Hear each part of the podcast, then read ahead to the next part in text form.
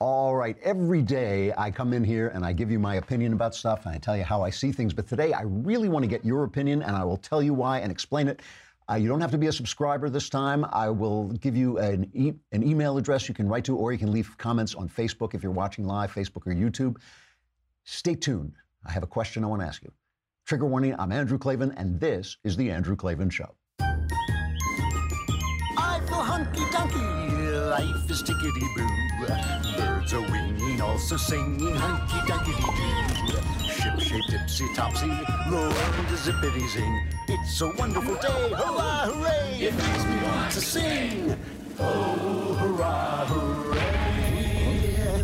Oh, hooray, All right, here we are already on the very brink and edge of the Klavanless weekend, standing at the precipice, looking down into almost eternal darkness, it looks like. But so stay tuned because this is your last chance. Hold on with grip with your fingers to keep from falling into the Klavanless weekend. Brian Kilmeade is here today. We've got, we taped an interview with him, but it was, I have to tell you a funny thing. He's written this uh, book, this really entertaining book, Andrew Jackson and the Miracle of New Orleans. It's about the Battle of New Orleans.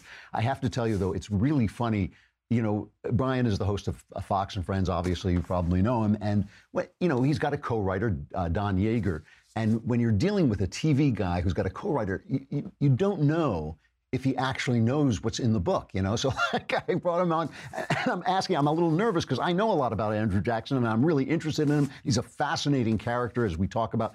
And so I asked him real questions about this, and I'm terrified he's going to look at me and like, you know, uh, yeah, somebody else wrote this book. But turns out Brian is an actual historian, really knew his stuff, and have had really imp- uh, passionate feelings about it. It's a terrific interview, so stay tuned for that. We will stay on uh, Facebook and YouTube and let you watch the whole thing, but that doesn't mean you shouldn't subscribe. In fact, it should make you feel so guilty about not subscribing that weeping you come to thedailywire.com with your lousy 10 bucks and give us 10 bucks for to subscribe for a month or 100 bucks. You can subscribe for the entire year and get the leftist tears mug, which every time you mention Andrew Jackson, the leftist tear, tears mug, automatic mug. It's a tumbler. What, what are you crazy? Does this does this look like a mug to you? It's a the leftist tears tumbler. Every time you mention Andrew Jackson, it fills up with leftist tears. Meanwhile, also speaking about tears, if you are in credit card debt, you have just discovered something that you didn't know before. The, the interest rates on your credit card are extortionate. they are really, really bad. You know, people don't read this stuff, but I mean, it can be really high. It can be as up up to like 17%. And of course, the other thing people don't understand interest rates it starts to compile. So you got into a little bit of debt you let things go and suddenly you can just barely pay off the interest rate every month and you're not getting rid of the debt at all. Here is a trick. Consolidate all your uh, credit card payments and then get a loan from lightstream. Lightstream will give you a low interest rate as it could be as low as 5.5% 5.49% apr with autopay and you could save thousands of dollars just in the interest alone. Loans come from 5,000 to $100,000 and there's no fees. Now, these are for people with good credit. This is not like, you know, a payday loan. This is for people who have decent credit, but you can choose the funding date as soon as the same day. You can see the interest rates before you apply. The application is 100% online. This is a division of SunTrust Bank. You can be confident you're working with one of the nation's largest and strongest financial institutions out there, Lightstream. You can apply today to get an additional interest rate discount on top of Lightstream's already low rates. The only way for my listeners with good credit to get this special interest rate discount is to go to lightstream.com slash Andrew. And you always want to tell them I sent you because that's the way we keep our sponsors and they're happy and we get to keep talking.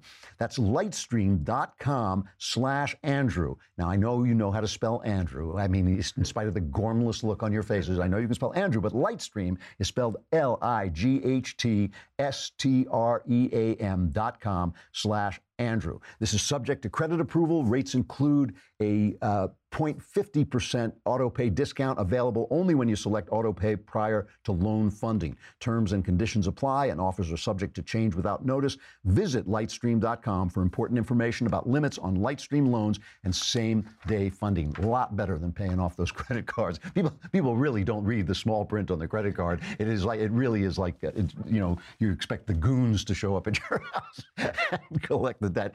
Do Lightstream, you will avoid all of that. Uh, all right. It's going to take me a while. I'm going to wind up to this question. I have a question I want to ask you. The, you can, if you're watching on Facebook, you can just put your comments right there. If you're on YouTube, you can put your comments there. If you're listening later on, instead of sending, I don't want you to have to be a subscriber. I want you to be able to uh, answer this no matter who you are. Write to a Klavan at dailywire.com. How do you spell Klavan? K. And there's no E's. There are no E's in Klavan. If you put E's in Klavan, I won't see it because there there are no E's. There even is no E's in Klavan. A K L A V A N at dailywire.com. Now, here's the thing that, that this is this really is bothering me. I got to be honest. And instead of just telling you, you know, yesterday I kind of told you what I think about all this, but I, instead of just telling you, I want to hear what you think because I really wonder. I wonder about this. And the only time I ever get to hear from you is in the mailbag, and you're asking me questions. But I, I just want an answer on this. It has really disturbed me what's happened with this gun debate. I thought that CNN was absolutely despicable, and then ABC picked it up, and the networks picked it up, and basically the whole press you used these traumatized children and their silly young per- person's left-wing ideas. You know, I think it was Winston Churchill who said, "If you're not a liberal when you're young, you have no heart, and if you're a liberal, still a liberal when you're older, you have no brain." So these kids are liberal kids. They're crying. They're upset. Some of them are very media savvy, like that kid Hogg. You know, it, it, it's kind of unappealing to me the, the polls show the polls show that this isn't working that most people think what is to me the obvious case that the shooting in florida was a failure of government to do its job doesn't matter now Dick's and Walmart's, these two big sporting goods stores, they sell guns. They say, well, we're not going to sell automatic weapons and we're not going to sell we're not going to sell AR-15s or we're not going to sell them to people who are 18. They're making their own rules about this. Everybody has been scared by this. And I wonder with businesses all the time why they do this. And I think one answer is because they're looking for younger people and younger people because they're not as uh, educated as older people. They haven't lived, they haven't learned stuff. They tend to be more liberal. And then as you learn stuff, you say, oh, I get it. There's a reason people have been thinking this stuff since Aristotle. There's a reason not to change things that are working. But I, I I'm just really disappointed. And yesterday, Donald Trump went, had this meeting and uh, with you know a bipartisan collection of senators, and I'm really impressed that Trump does this. Let me let me say this out front. You know, he's talked about the art of the deal. He leaves the camera on. He's very good at moderating these meetings. He talks to people. He brings people out. But but he says things in these meetings that sometimes make the hair on my arm stand stand up. They, it would stand up on my head, but you know, I mean, there's only so much I can do. But he, the, he says these things like in the immigration meeting. He said, "You make you make the law, and I'll sign it. You know, I'll take the heat." And I thought, well, wait a minute. You know, really, you te- you campaigned, you promised us we're going to build a wall. These people are heroin addicts, they're drug dealers. You know, I'm going to keep everything out. And then you're saying, "Oh, whatever you guys come up with, I'm going to sign it." I thought, eh, not so much. Now later, he backtracked and look you know, I don't overreact to anything Trump says because I'm never sure what he means, and he is a deal maker. And for instance, he then offered, uh, it was almost 2 million people amnesty, but he set terms that maybe he knew the Democrats wouldn't go for. So now he's in the political position where he can say, hey, I offered you 2 million, that was more than Obama offered, and you didn't show up, your fault. You know, so maybe it's it's all politics. But yesterday he held this meeting on guns. And I was reminded of something he said about guns during the campaign uh, when he talked about his voters' loyalty. And this is what I'm trying to get at. This is cut number one. You'll all remember this. And you know what else they say about my people? The polls. They say, I have the most loyal people. Did you ever see that? Where I could stand in the middle of Fifth Avenue and shoot somebody and I wouldn't lose any voters, okay? It's like incredible. Okay, so that's a lot of people said he could shoot people. That was what he said about guns then. So now he's standing around and listening, and he keeps the camera on. And again, like I said, he's practicing the art of the deal. And John Nolte said on Twitter the other day, I, I have a 72-hour rule before I react to anything he says because sometimes what he says doesn't matter. But one of the three things he did at this meeting: one, he kept picking on the Republicans for being in league with the NRA. This is the guy who got, I think, the earliest endorsement from the NRA of any candidate ever. And he kept like slapping the Republicans around about being in league with the NRA. Here's just a portion of this, cut number two. The reason I had lunch with the NRA on Sunday, I called him. I said, You got to come over. I said, Fellas, we got to do something. And they do have great power. I agree with that. They have great power over you people. They have less power over me. I don't need it. I don't, what do I need? But they, but I tell you, they are well-meaning. And I said to them, very nice. I said, fellas, we got to do something. We can't keep restricting, and we can't keep, we have to do what's right. So, first of all, this whole idea that we have to do something, I'm not convinced. The second, you know, again, the argument should be the argument is not whether you can make the world safer. The argument is not whether it's a nice thing to do. The argument is whether you want to be a free people who can defend themselves in the case of tyranny. That's why we have guns. We have guns so we can defend ourselves. All the celebrities who are anti gun are surrounded by guns. We can't afford their bodyguards. We just want the guns so we can protect ourselves, not just protect ourselves from the bad guys, but protect ourselves for, from the people who would come and, for instance, take our guns in spite of the Constitution, ignore the right. So when I hear him saying we have to do something, I think, why? Why do we have to do something? The, you know, gun violence is down. The homicide rate is down. Uh, schools are safer than they were in the 1990s. This is all ginned up by the press. It's all emotional nonsense. Why do we have to do something? Okay. So then this is the thing that set Twitter absolutely ablaze was they started talking about guns for the mentally ill. And of course, mentally ill people should not have guns. There should be background checks. There should be ways of uh, of testing. There's been a an idea floated. I think David French did it over at National Review, where he talked about a way that you know if you if your brother is nuts, you can call up and say this guy should not have a gun, and you can confiscate guns. So Trump did this, and I'm maybe it's just big mouth, but he said this thing about due process. This is uh, uh, cut number four. Or might take the firearms first and then go to court, because that's another system. Because a lot of times, by the time you go to court, it takes so long to go to court to get the due process procedures. Uh, I like taking the guns early, like in this crazy man's case that just took place in Florida. He had a lot of firearms, they saw everything. To go to court would have taken a long time. So you could do exactly what you're saying, but take the guns first, go through due process second. Now, of course, this there's there's no such thing as going through due process second. Of course, you know that's not the way the law works. But let him let's give it a little bit because that was taken out and and put on Twitter and everybody went nuts. But let let him explain it a little bit more. This is him talking about taking guns from the mentally ill. It's cup three. This is a piece of legislation. We have to do something about the mentally ill not being able to buy a gun. I mean, they have so many checks and balances that you could be mentally ill and it takes you six months before you can prohibit it. So we have to do something very decisive. Number one, you can take the guns away immediately from people that you can adjudge easily are mentally ill, like this guy. You know, the, the police saw that he was a problem. They didn't take any guns away. Now, that could have been policing. I think they should have taken them away anyway. Now, a lot of different reactions to this, a lot of people screaming. Tom Maguire, a blogger, uh, said in my humble opinion, Trump misunderstood or misstated gun violence restraining orders. The procedure would be a court order, confiscation, and then a hearing to end or extend the order. Uh, Trump conflated hearing the hearing with due process. That's his opinion. That's his interpretation of it. And just remember, the thing about due process is like when they said, you know, we just want to take guns away from people on the no-fly list. They can put anybody on the no-fly list. That's some bureaucrat just says, yeah, you're a terrorist. Plenty of innocent people have been put on the no-fly list. That doesn't mean they lose their constitutional rights mentally ill. Anybody can say you're mentally ill. Remember uh, Miracle on 34th Street where they tried to prove that Santa Claus was mentally ill? If they can take Santa Claus's guns away, they can take your guns away. But no, anybody, in all seriousness, anybody can say that you're mentally ill and you, then you, you shouldn't lose your due process rights. Ben Sasse from Nebraska, who's never a big Trump fan, he said strong leaders don't automatically agree with the last thing that was said to them. We have the Second Amendment and due process of law for a reason. We're not ditching any constitutional protection simply because the last person the president talked to today doesn't like them. And sometimes it does seem like that. Uh, Thom Tillis, a Republican from North Carolina, said, I don't think that he was saying that there's a place where you suspend the Constitution and suspend due process. I don't just believe that. I know you heard the words. I just don't believe in my heart of hearts that that's exactly what he meant. Always a problem with Trump. When Trump is talking off the cuff, he says stuff you think like, I don't know the the the uh, the thing that kind of went up my spine was when he was sitting with Dianne Feinstein. Dianne Feinstein wants to ban.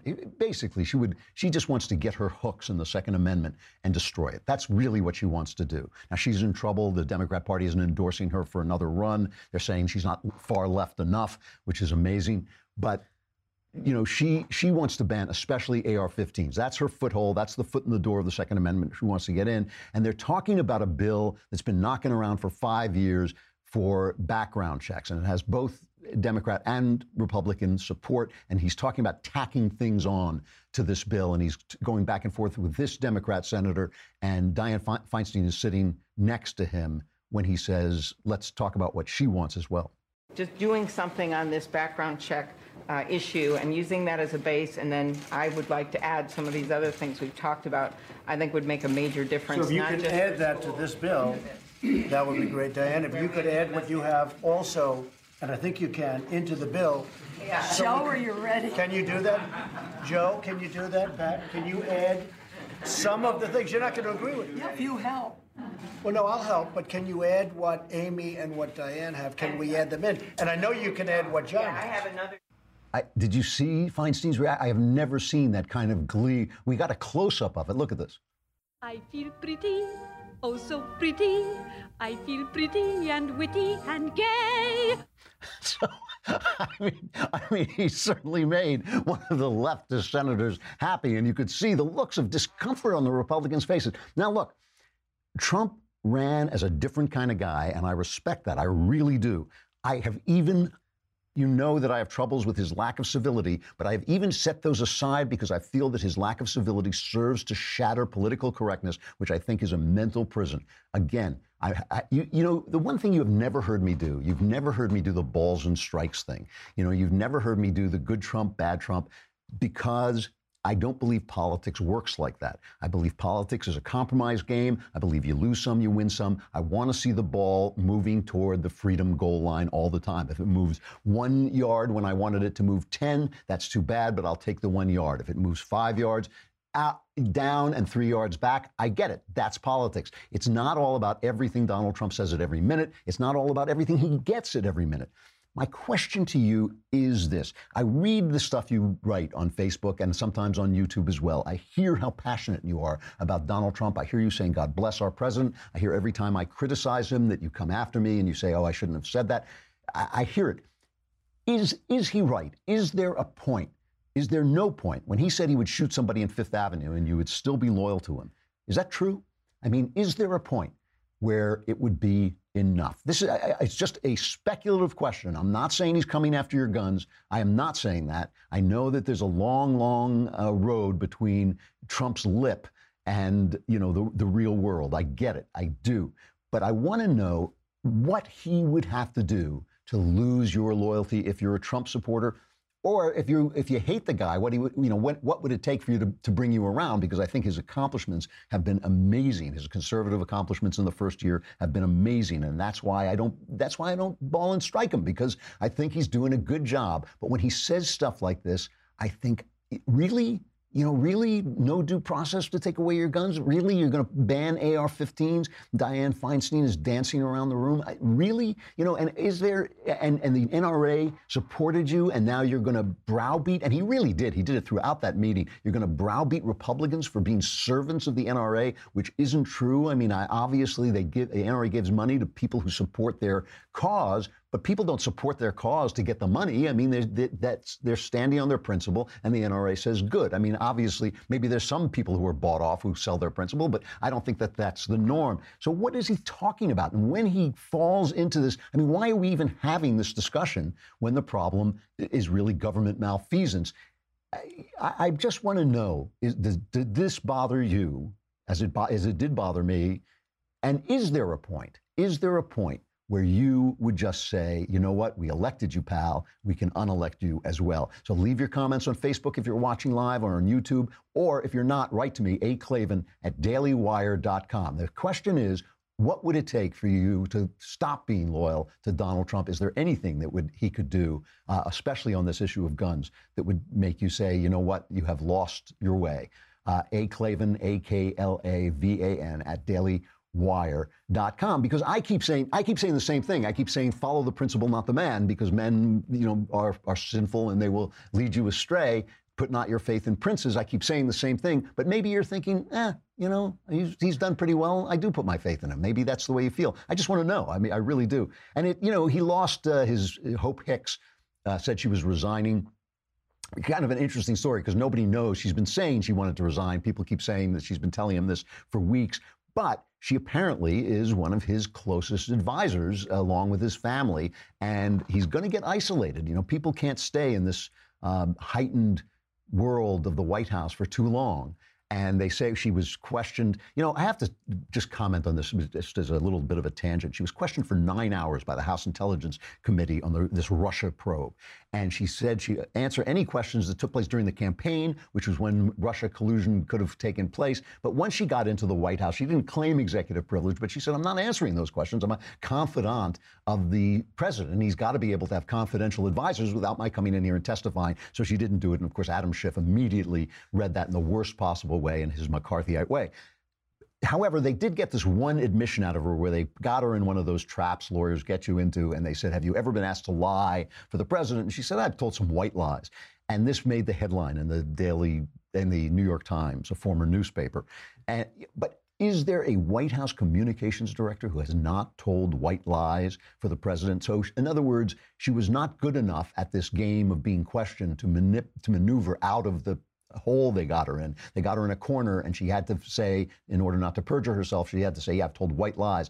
Do people even know what a white lie is? A white lie is a harmless lie. Uh, white lie is like your wife comes to you and says she's just spent 50 bucks on a hat and she can't get the money back, and she says, Does this look all right? And you say, yeah, you know, that's a white lie. That's no, seriously, that's what a white lie is. A white lie is not, you know, we did not collude with the Russians. That's not a white lie. A white lie is, yeah, Donald Trump, you know, read that memo, but he maybe he didn't. He just told them about it. That's what a white lie is. So every single communications director ever on earth, anyone who's ever been in politics, has told white lies to the press. So that was like to me a non-headline, but they got her. You know, they just nailed her on it.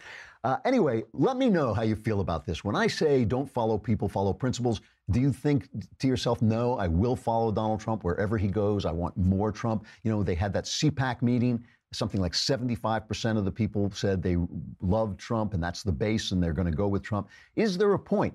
I mean, do you trust him? Is there a point where he just goes too far, offers too many illegal immigrants um, uh, amnesty, wants your guns, something? Is there something he could say that would turn you against him? Let me know. I, let me know your thoughts about it. Because the funny thing is, is you know, I listen to people on TV and on talk shows and on podcasts, and they all sound very definitive. But when I go out and talk to people, you know, as I'm traveling around, they have very nuanced, intelligent views. So I'd like to hear what you think. All right, we're going to bring this uh, interview with Brian Kilmeade on, and I, his book is called Andrew Jackson and the Miracle of New Orleans. And I, I, was joking with him. This is about the Battle of New Orleans and what Andrew Jackson accomplished. It really was an amazing, amazing battle. And you know, I, I joked with him in the course of this interview uh, that people are so ill-educated now that I wouldn't even want to ask them when the War of 1812 took took place. And I, when I was a kid this song about the Battle of New Orleans was, eh, I mean, I was a tiny little kid, but it was number one on the box office charts and teenagers in the 50s and 60s when I was uh, like, I wasn't a teen yet, but I was a little kid, loved this song. I mean, this is how imbued we were with American history. This is how, how much American history surrounded. Here's just a quick uh, little cut of the song, The Battle of New Orleans.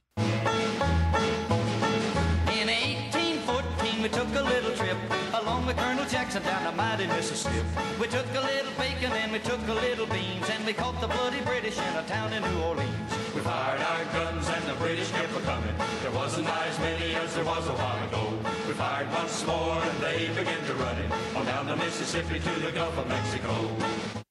So you couldn't make that song a hit today, but Brian Kilmeade, uh, the host, of course, of Fox and Friends, he's also the author of George Washington's Secret Six and Thomas Jefferson and the Tripoli uh, Pirates. This book, as I say, Andrew Jackson and the Miracle of New Orleans, he talks about it really well. It's really interesting. So find out what the Miracle of New Orleans was in this interview with Brian Kilmeade. Uh, Brian, thank you so much for coming on. I appreciate it. I really enjoyed the book and uh, it comes with a blurb from Brad Thor, who says it's uh, a stay up all night, like a stay up all night thriller. And if anybody knows about stay up all night thrillers, it's Brad. Uh, right. Let, us let's, let's start with this. Why why Andrew Jackson? What drew you to Andrew Jackson? Well, I mean, the first thing I I, I did wrote two books about uh, sports and what sport how sports helped you in life. Uh, the games do count. It's how you play the game. And I thought, you know, I wanted to be able to use that, be able to speak to kids, groups, and teams about you know you don't have to be a superstar your you know your payment uh, your success could be delayed And after doing that, and if you're putting a few years, seeing how Fox took shape of a solid news network, and I originally came here doing sports, say, all right, I'm done with books. But at the same time, my passion was always history. And I stumbled onto George Washington's spy ring.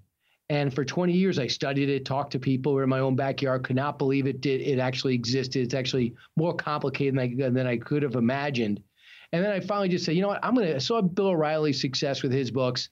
I'm so passionate about it. I go, I'll put it out. Even if five people read it, something I wanted to accomplish. And I wanted to bring something new to the story. And there's still so much left to uncover. So that went well. And they say, listen, you got you got to go back and do this if you're passionate about it. So I came to Thomas Jefferson Tripoli e Pirates. So the next and and that went well because it was our first war on terror against Islamic Right. extremists. And Jefferson did so much that no one really focuses on that. So I said, let me grab something no one's really looking at. Led me to the War of 1812, and I thought there's got to be something there. Originally said Battle of Baltimore, most intriguing. The war turned around on it. We were debating the national anthem at the time, whether it was any good. And then I said, they, I was urged check out Battle of New Orleans. And when I looked at Battle of New Orleans, who Andrew Jackson was to lead us to that success, how unthinkable and unexpe- unexpected the victory was and thorough. And then being that you and I get to meet a lot of people in the military, they say at war colleges they still teach it. I said, I got to do this story. And that's what really led me to it. That's very cool. I mean, you know, the Jefferson book had a relevance today to today because of the war on terror. When I opened this book, I don't know whether how this got in there, but this uh, billion dollar Donald uh, Trump for president fell out of the book. This is actually true. and, Is that and- true? It's absolutely true. I, it's not mine. I don't know where it came from. But, but, you know, I was thinking, I'm, I'm pretty fascinated by Andrew Jackson, too. And he's a very controversial figure with, with Yeah. good reason. But one of the reasons he was controversial is because the, the founding generation kind of looked at him and thought, this guy's a nobody. He's a boor. He's he's got from absolutely no, comes from nothing. He has no heritage. Did, were you thinking at all of Trump uh, and the reaction of intellectuals to him when you picked him? Yeah, Andrew, great point uh, about Jefferson too. Not only were we in the war on terror, but we got into this Libya situation while I was studying the Thomas Jefferson, the Tripoli Pirates. And you know, the decisive battle was at Derna, right outside Benghazi, and right near Tripoli. That was what Libya was called Tripoli back then. And then here I start doing this book, and Donald Trump was hosting The Apprentice.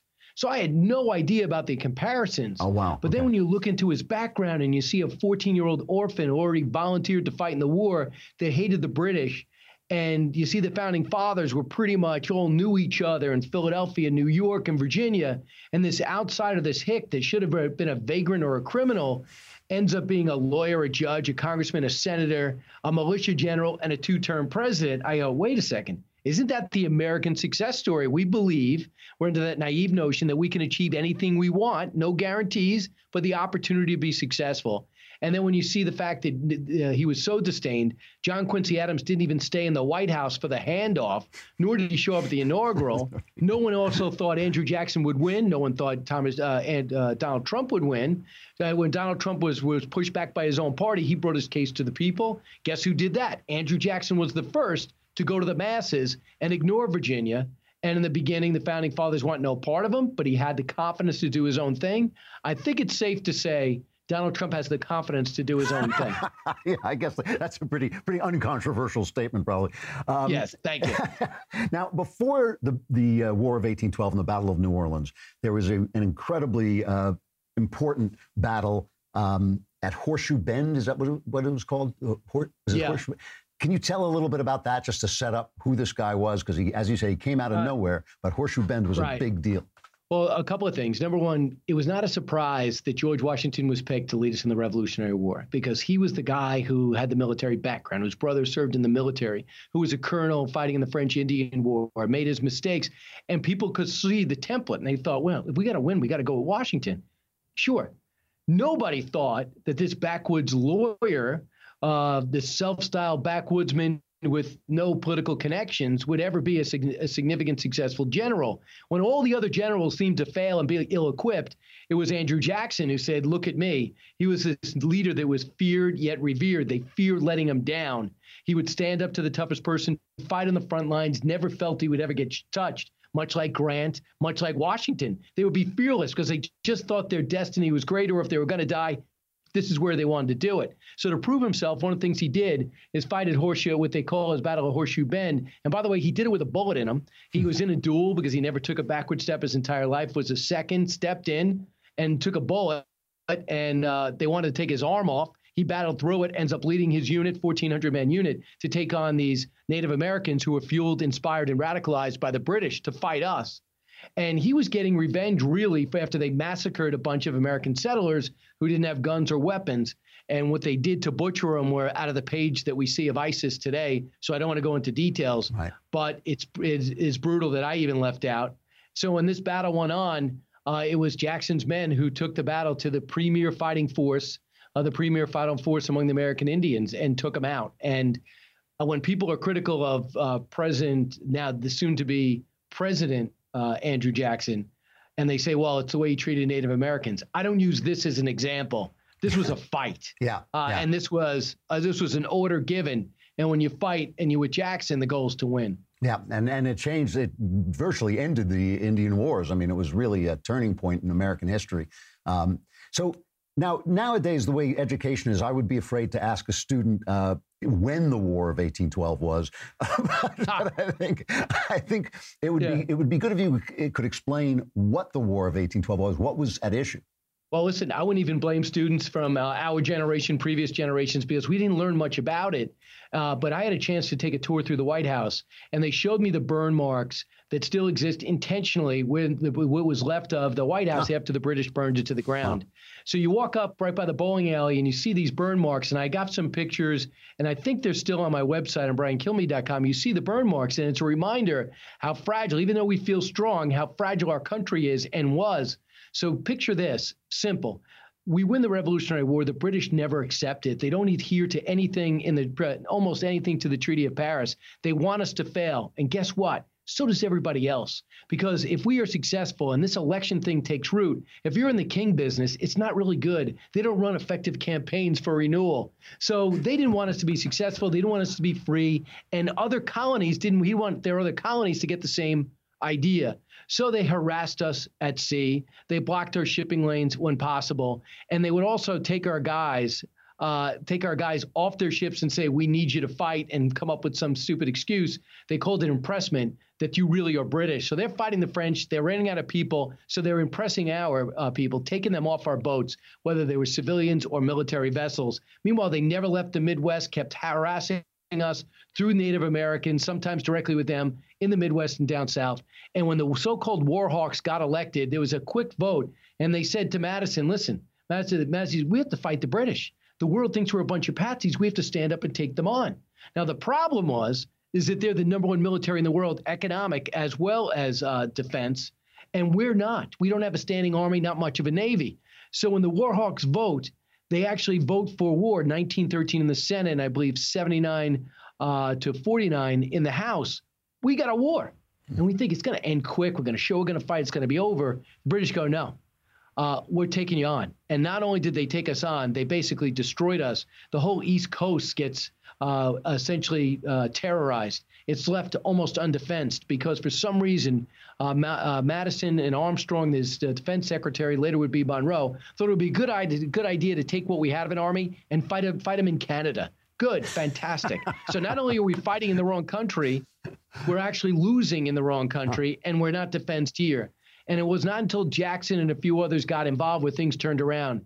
And the decisive thing was the one that was the most ominous, and that was when the British did something that in war etiquette they shouldn't have done, and that's you burn the nation's capital. They didn't burn London, they didn't burn Paris, but really, you burn Washington. They go in there, they overrun a militia relatively easily, and they burn the whole place to the ground. In fact, if it wasn't for this tornado, still unexplainable, that comes out and blows the British out of the city and puts out most of the fire, we would have had absolutely nothing left. So after that, a lot of those people on the sidelines said, "All right, we're in. This is a fight for our nation." And the first time we showed some backbone and a, and a way to win was the Battle of Baltimore, when we went and shot the guy that actually led the invasion, uh, uh, General Ross. Uh, Admiral Ross, excuse me, he led the invasion into Washington. He'd be the first one we killed, coincidentally. And then the British don't do anything without a leader, so they were helpless on the ground and in the waters. The bombs burst in real air. Francis Scott Key recorded it all. The flag was still there. Fort McHenry stood the tide. The British left. The beginning of the turning tide in the war. Amazing. And So that was it. and so it and it all culminates. How did it all wind up in New Orleans?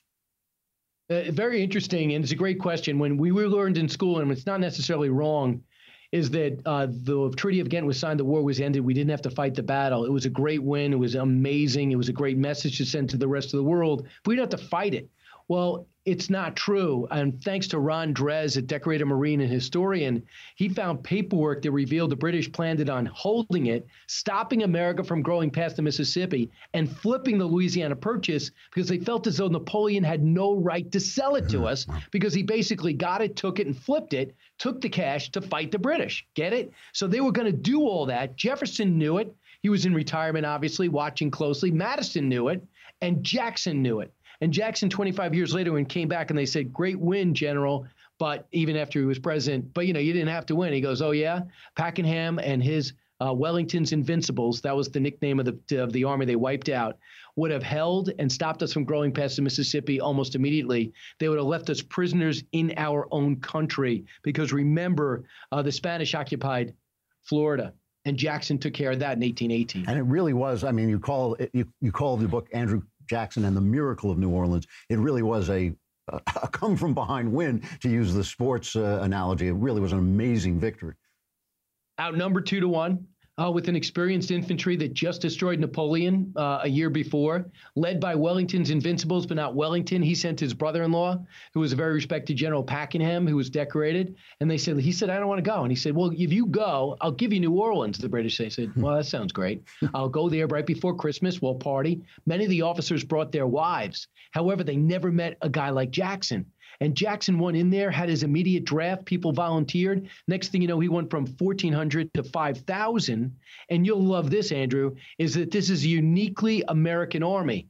Choctaw Indians, Cherokee Indians, uh, uh, pirates, uh, free men of color, all fought, paid the same, fed the same, uh, depended on the same, along with his 1,400 men militia, which included Tennessee, Tennessee riflemen and Kentucky uh, sharpshooters.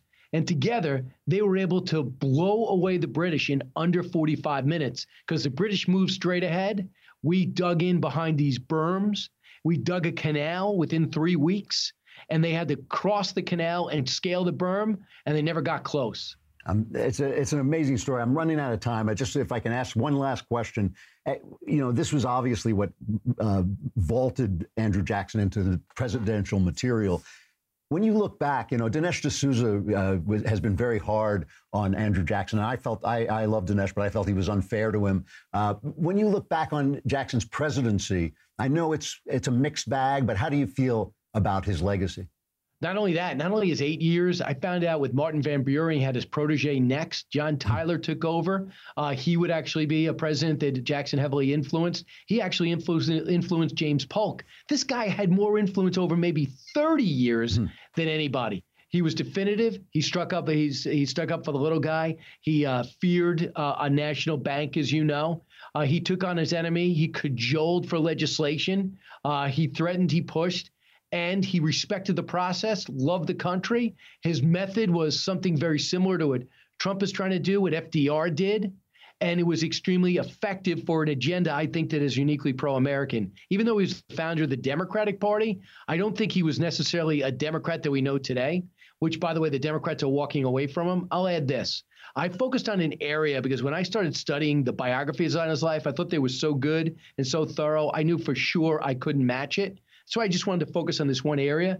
But I, I think one thing that stands out is that Truman, FDR, Teddy Roosevelt, Ronald Reagan, Abraham Lincoln all had one thing in common. They loved and studied Jackson.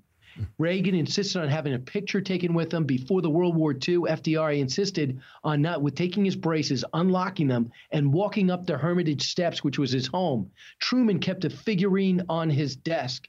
And Reagan said, My first picture as president, I want in front of the statue of the White House. Hmm. And I ask you, I am not as smart as any of those men, nor will I be as accomplished, but they were tremendous people and impacts on history.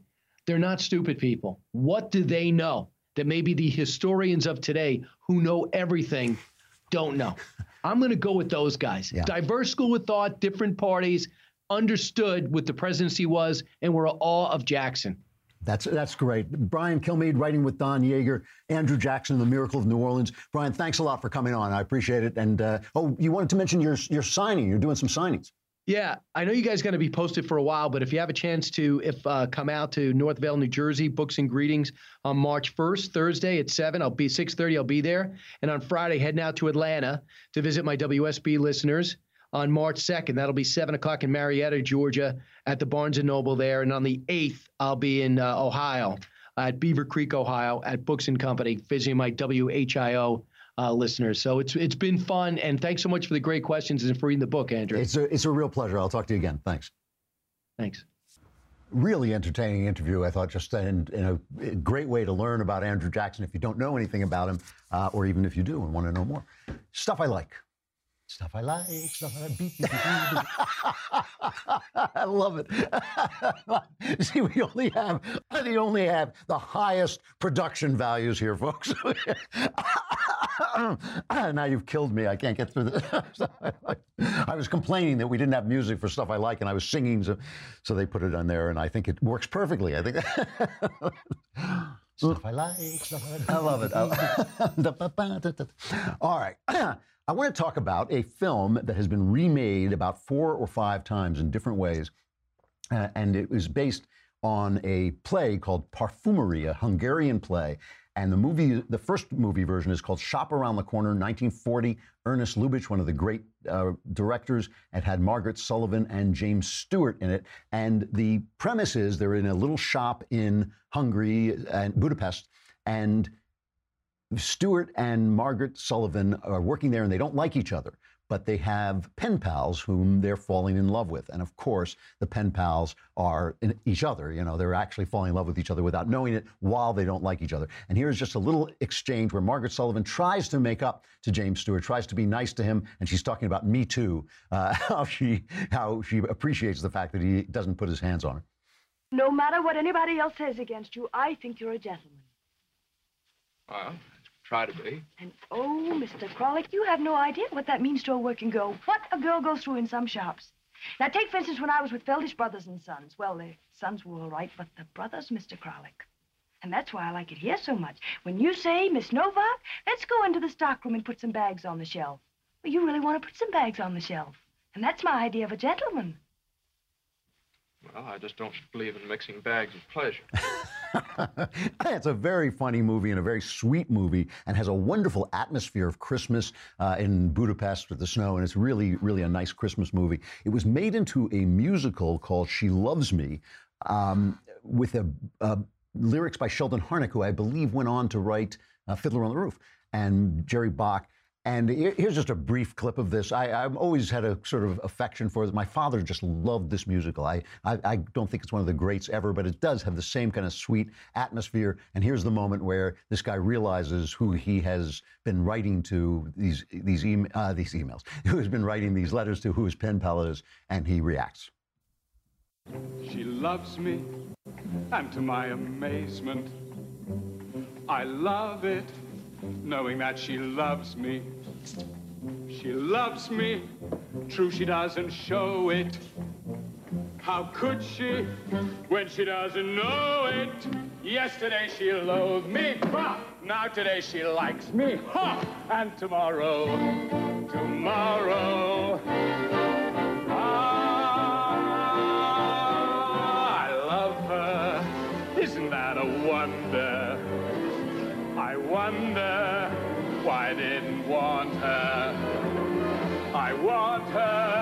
That's the thing that matters.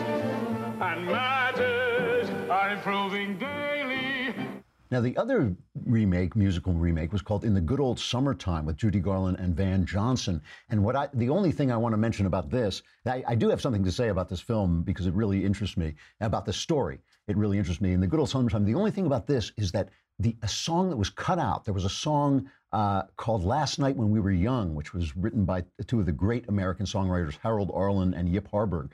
And this was Judy Garland's favorite song. And it was in another movie called Metropolitan. It was cut out of that, and it was put into this movie in the good old summertime, and it was cut out of this again. But it, it it is preserved. I'll just play a little bit of it, but you can get it on YouTube. And if you, her voice is so great, and you can tell she loves the song. She is. It's a deep dive into the feeling of the song. Just listen to a little min- minute of it. Last night, when we were young, love was a star, a song unsung.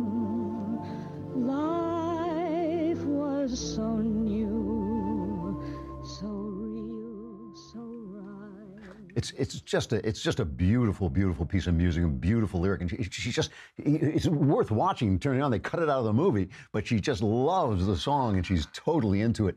And of course, the other version of this is You've Got Mail, which was by Nora and Delia Ephron, and had uh, th- it's it's only a good movie. It's it's a it's a fun movie, a sweet movie uh, to watch on a weekend with your your loved one or something like that. But it does have this one great scene. What Nora Ephron was always good about was the and Delia Ephron were always good about is the difference between men and women, the thing, the little funny things that separate men and women. There's a lot of affection for men in their writing, which I always liked. But they have this one scene that I guess is a famous scene where Meg Ryan and uh, Tom Hanks are writing emails to each other without knowing that they are they're having a war between them uh, in the in the bookstore business, but in the emails they're falling in love. And he gives her advice from The Godfather, and she just says, "What is it with men and The Godfather?" It's a terrific scene. What is it with men? What is it with men and the Godfather? Hello? Oh, come on. Hello? Well, Oh, uh, what can I? Michael, come on. The Godfather is the I Ching. The Godfather is the sum of all wisdom. The Godfather is the answer to any question. What should I pack for my summer vacation? Leave the gun, take the cannoli. What day of the week is it? Monday, Tuesday, Thursday, Wednesday. The answer to your question is go to the mattresses. Go to the mattresses. You're at war. It's not personal, it's business. It's not personal, it's business. Business. Recite that to yourself every time you feel you're losing your nerve. that's great. It's a great. That's a great scene. A really well written scene. Um, the thing I th- that I like about this, not to get too heavy, not to put the weight of too much philosophy on top of this kind of light comedy, but this has always occurred to me every time I hear materialists talk about why people fall in love and the evolutionary reasons and the imagination is just an imagination. I always think of pen pal lovers because you don't have pheromones, you don't have, you, you might not have a picture in this, they don't know what the other person looks like, so they, they're falling in love with somebody without seeing them. There's not beauty, all those magazine articles about, oh, men like this face because it reflects health. It reflects, all you're getting is the soul of the person. And in fact, what makes this so fascinating is they don't like the physical presence of the person. They are at odds with the physical presence of the person while they're falling in love with the person's soul. And it is a beautiful illustration in a comic, light-hearted way of how the imagination works. Because I've talked about the fact that the way I use the word imagination is kind of uh, derived from the romantics. The imagination is not, oh, I'm making something up, I'm inventing a story. The imagination is where we experience those things that we can't see. So it's where you experience God, it's where you experience love, it's where you experience uh, countries that you've never been to. The imagination can be wrong or it can be right. If you're in an email relationship with someone and you fall in love with them and you find out it's really, you know, you thought it was a 20 year old girl, it's really a 50 year old guy who's catfishing you, you know, th- then your imagination did not adhere to reality. But if in fact it shows up, she shows up and it's Meg Ryan, then you got it exactly right. What it, you know, that's a surprise. The same thing is true of God. You can have an imagination of God that's unreal or not adult or really is your father deified or really, you know, as Freud would have said, or is a, a childlike version of God, an old man in the clouds you know that's not going to hold up as you go through some of the tragic parts of life and some of the more difficult parts of life but as your imagination of god becomes more realistic you are actually communicating with the real God, and that is going to incredibly uh, uplift your life and uplift your heart. And all the people who say, well, it's just in your imagination, cannot explain how people fall in love through emails, and they do it all the time. All right. Send me an answer to my question on aklavan at dailywire.com or just leave it on Facebook or YouTube if that's where you're paying attention. The Klavanless weekend now begins, so I'm sorry. Many of you I know will not be coming back because people just do not survive the Klavanless weekend. Enter into the eternal darkness where there is great wailing and gnashing of teeth, gnashing of teeth, but survivors gather here on Monday. I'm Andrew Klavan. This is The Andrew Klavan Show.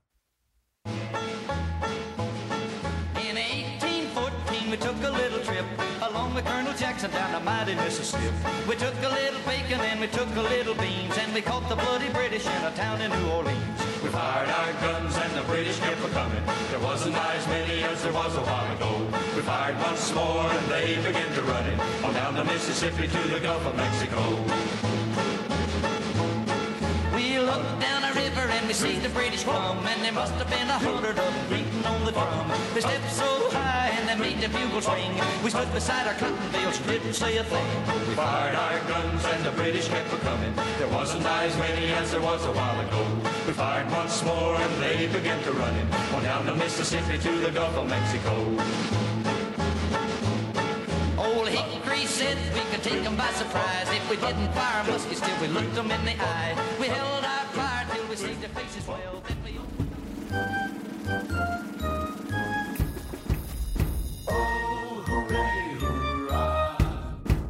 The Andrew Klavan Show is produced by Robert Sterling. Executive producer, Jeremy Boring. Senior producer, Jonathan Hay. Our supervising producer is Mathis Glover. Technical producer, Austin Stevens. Edited by Alex Zingaro. Audio is mixed by Mike Coromina. Hair and makeup is by Jesua Alvera. And their animations are by Cynthia Angulo and Jacob Jackson. The Andrew Klavan Show is a Daily Wire forward publishing production. Copyright Forward Publishing 2018.